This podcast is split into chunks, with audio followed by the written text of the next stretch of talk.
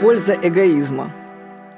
Обычно слово эгоизм используется людьми как синоним зла. Подлинное значение этого слова мы можем найти в словарях. Эгоизм – себялюбие, предпочтение своих личных интересов интересам других. Так говорит словарь Рушакова.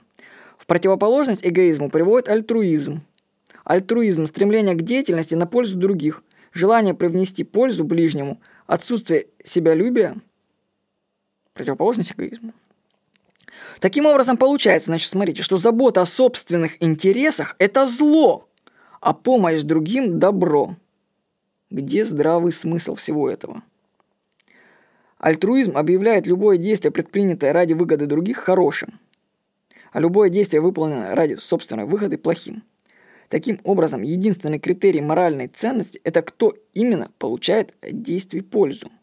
И значит, пока действия человека полезны для кого-то, для кого угодно, кроме него самого, они должны считаться добром. Отсюда у нас отвратительное отсутствие морали, постоянная несправедливость, двойные стандарты и неразрешенные конфликты, пишет писательница Айн Рейд. Это известная американская писательница, родом из России. Ее книги оказали большое влияние на жизнь американцев. По вопросам общественного мнения, книга Айн Рэнд – Атлант расправил плечи, вторая после Библии книга, которая привлекла к переменам в жизни американских читателей. Прочтите книгу Айн Рейнд. Ее философия объективизма в корне противоречит всему тому, что нас учили. Жить нужно в первую очередь ради себя, товарища. А хорошую жизнь обеспечивает правильное мышление. Айн Рэнд пишет, мышление – это акт выбора – Разум не работает самопроизвольно. Мышление не механистический процесс. Логические связи устанавливаются не инстинктом. Работа желудка, легких, сердца самопроизвольно. Работа разума нет. В любой час, при любом затруднении вашей жизни, вы вольны думать или избегать этого усилия. Но вы не вольны избежать своей природы, того акта, что разум есть орудие выживания.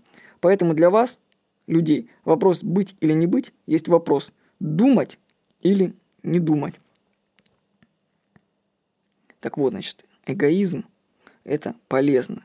Понимаете, как-то глупо получается. Значит, помоги любому, кроме себя. Как-то вообще нелогично. Сперва помоги себе, себе сперва, а только потом другим. И так будет намного больше пользы. Потому что, когда ты доволен, довольны все окружающие. Так что, если вы страдаете помощью других, вместо того, чтобы помогать сами себе, пересмотрите свои понятия и перестаньте этим заниматься, сосредоточьтесь в первую очередь на себе и только потом на окружающих. С вами был Владимир Никонов.